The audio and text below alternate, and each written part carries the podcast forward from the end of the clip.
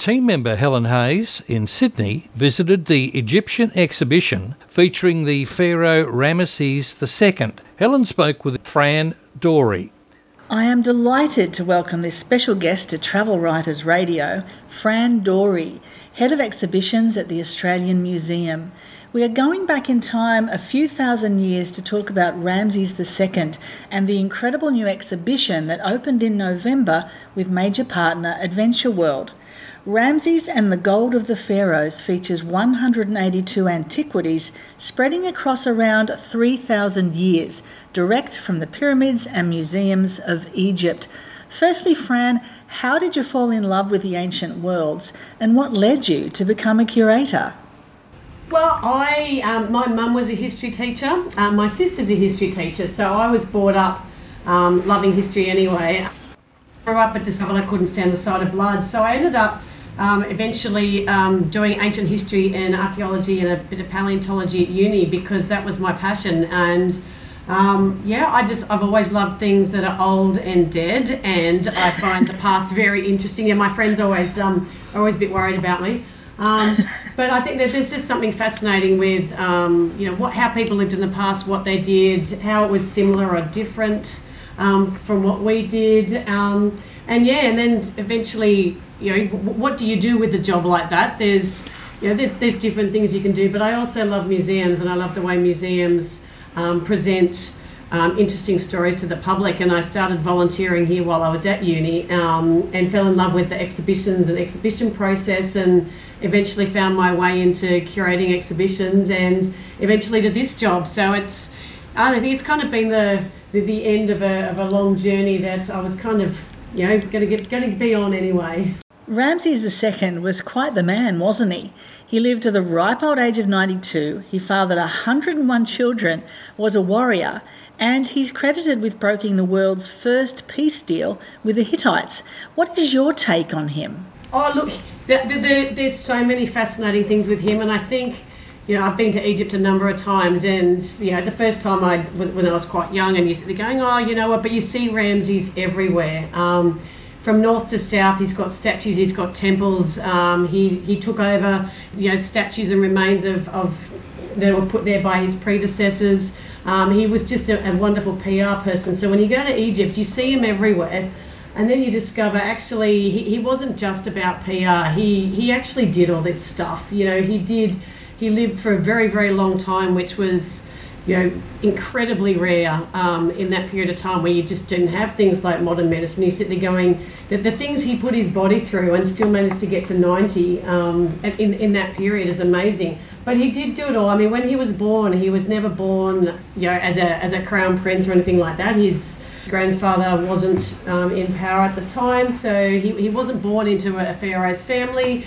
um, but he was brought up in a military background. He, he did some amazing things with that, but but he did it all, and he you know I said he. Um, he, he was a very good politician. He had uh, numerous wives and concubines. We have no idea exactly how many or how many children, but at least a hundred.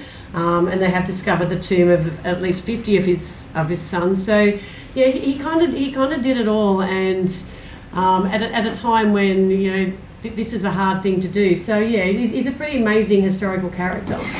Now, my mind is boggling a little at how this exhibition has come together, Fran. How did it come about, and how were the pieces selected?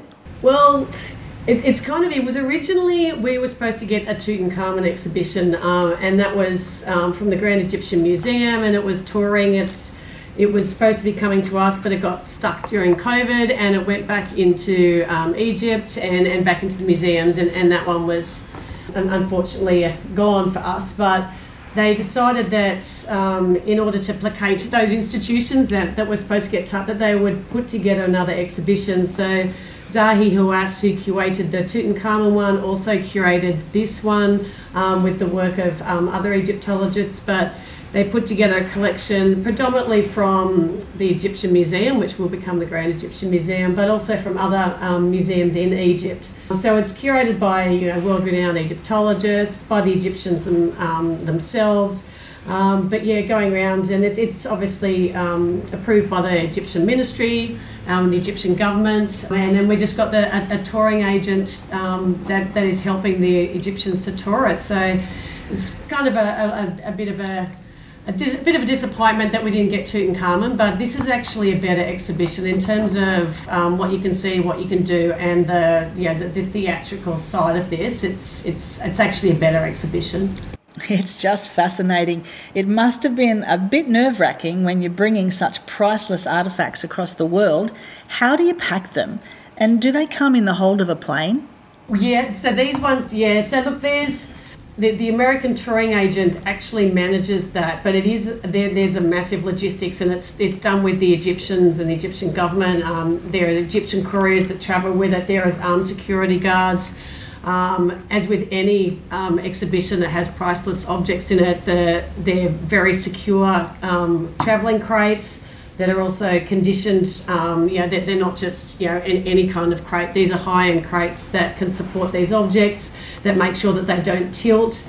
Um, so that's all put together, and there's a yeah, there's a, a, a, touring company that will actually manage that process. These ones did come by plane, and I was part of the team that was monitoring its transport out of Europe to get here. So we're getting like yeah, every updates every five minutes, basically with a picture of where they were, and then when they landed here, I sent some of my team out to help them to get them off the plane and into um, storage here. Um, but yeah, it is yeah, there's a, there's a lot of people involved, a lot of security involved, um, but it's, it's it's done with experts at every point of the of the journey. I can imagine. One of the most precious pieces would have to be the sarcophagus of Ramses the Great. Is it true that this is only the second time it has left Egypt? Uh, yeah, so it was um, toured to Paris. Um, it had been to Paris before, so that's the only. This is only the second venue it's ever been to. Yes. And, it has that transcript on the front telling a bit of the story, doesn't it? Look, so very, very interesting story. So the, the, the coffin was not originally made for Ramses. So Ramses was buried with pomp and circumstance in his very, very large tomb in the Valley of the Kings.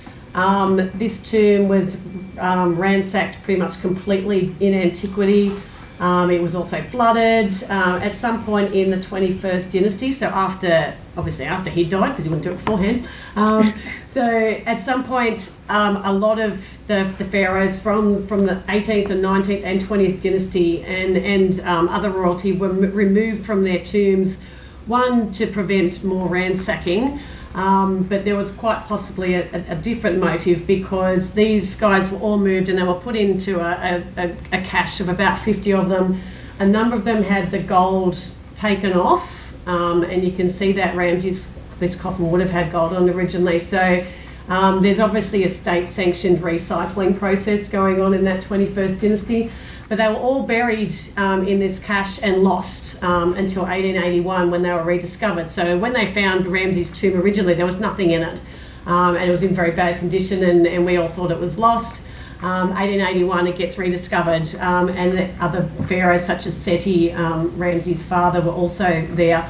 But this particular coffin that his body was found in, obviously, while they were removing all of the other the pharaohs and the royalty and, and rewrapping them and cleaning them up and putting them back in, they weren't putting them back in their original coffins. So we think this coffin was actually made for an 18th dynasty pharaoh, um, Horemheb. Um, and we don't actually know what happened to Ramses' original coffin. So, although his body was found in this one, it wasn't actually made for this one, which is which is a lovely story in itself. It's you know there's there's such a journey that his poor body has gone through to get here today. Yeah, so I mean, this was yeah, they um, it was a documented thing. The priests documented when they moved it and where they moved it to, and then they, they moved it again. So it was all able to follow that story. Yeah, they, they left a nice message for us today.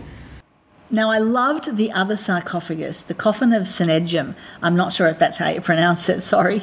But the work that went into that one is absolutely incredible. What makes it stand out? Um, so Senedjem was a worker in the Valley of the Kings, um, and he was an artisan. So um, it's assumed he was relatively high up, so he would have been quite a skilled artist. So normally he would have been working on um, the burial chambers of, of royalty and the pharaohs. So he's high-end artist. Um, in their spare time, they were allowed to make their own stuff, and obviously they also want to prepare for the afterlife. So his tomb there, um, and you can visit it. I visited it in the Valley of the, just in Deir el Medina, near the Valley of the Kings. It was remarkably well preserved. The, the wall paintings looked like they were just painted recently. Um, and then he has that one wonderful timber sarcophagus that his, that his coffin was actually inside of. Um, but either he, he or he would have got some of his talented colleagues to do the work on it. So although it's it belongs to a, a, working class person. It's it's incredibly high quality because these are the people that were good enough to work on the, the tombs and the um, of, the, of royalty. It is absolutely beautiful, and, and, it was a bit different. It had wheels, didn't it, like a carrier? Yeah, so interesting. So yeah, so it has a base. I mean, you can take the the sarcophagus off the top. Uh, it had a base, and that's what it would have been drawn across the sands to get to the tomb. But it actually wasn't found. When it was found, it was actually found in pieces leaning against the wall. So his actual coffin was not placed in it for some reason, which is quite hmm. interesting. Whether or not it was possibly a lack of space, because there were quite a there was about twenty other buried bodies in this quite a small tomb.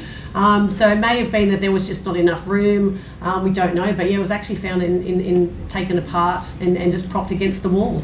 There's a lot of exquisite jewellery too. What is the most significant piece? Ooh, well, depends what you want. What, what is significance? What's your favourite? What's your favourite? Oh, look, all of them. Um, the, one of the, so there is a room um, which, which has got a, a, lot of the jewellery that belonged to um, princesses from the 12th dynasty. And these particular pieces, I mean, these are some of the best examples of, of gold jewellery work um, that, that have come from Egypt. They're in incredible um, condition, but that the work is, is immaculate. And these were all found um, in tombs of 12th dynasty princesses, hidden in the floor. So while everything else was ransacked, these weren't. And there's there's some exquisite pieces in there. I do think if when you go into the next room though and you see some of the jewellery that was buried with the pharaohs from the, the 21st and 22nd dynasty, um, and one of these pieces is an eight kilo gold necklace, and you just sit there going, how do you even how do you even walk around with that around your neck? um, just amazing. But I think one of my favourite pieces is it's a, it's a gold mask that was for a general who was actually placed in the tomb with a pharaoh.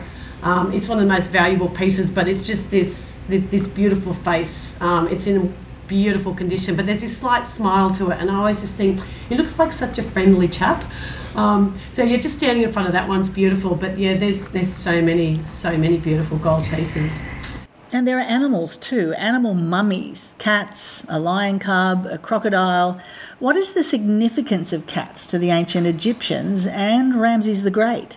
Yeah, look, I mean, animals in general, I mean, if, if, you see pictures of Egyptian gods, a lot of them are associated um, with animals, and animals obviously are associated with them. Um, many gods come in animal form or are depicted in animal form. Cats, in particular, um, very popular as pets. So sometimes you would mummify your cat and take it with you. Um, but cats were also sacred to the, the cat goddess Bastet.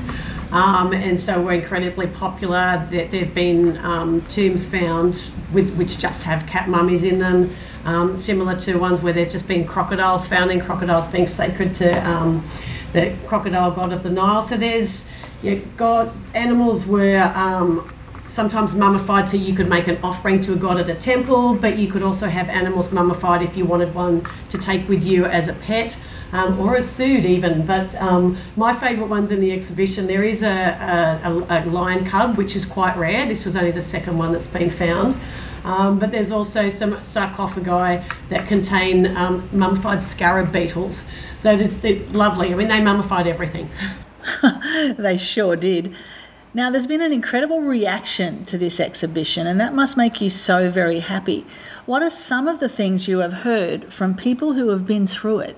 Oh well, look, we've we've had people fly in from New Zealand and from interstate, um, and have always wanted to go to Egypt, but but couldn't afford to. And and this has got some of the best objects that you can find in Egyptian museums. Um, you know, people there, you know, you know, standing in front of a, of a gold mask or um, just just learning learning about you know the different things and, and appreciating what Ramses did. But I think it's yeah, a lot of it is people that just uh, there's a love of Egypt. Um, but seeing, you know, I've been to Egyptian museums, but this particular exhibition, you also there's an experience. There, there's theatrical, there's the, the AV, there's a, a, very immersive way of experiencing um, what is actually a really interesting part of Egypt's history. Um, but also the fact this is these come from Egyptian museums. It's endorsed by the Egyptian government. This is, um, you know, this is the real deal. It most certainly is. It is absolutely astonishing. Now, we must give a shout out to the major exhibition partner, Adventure World, and someone who goes to this exhibition will be in the running to win a $20,000 voucher to design their own trip to Egypt or any of Adventure World's destinations. So that's another reason to go. Now, the exhibition is on until the 19th of May 2024, and you must book through that website, australian.museum. Fran, I'd really love to thank you for talking to us today on Travel Writers Radio. That's all right, my pleasure.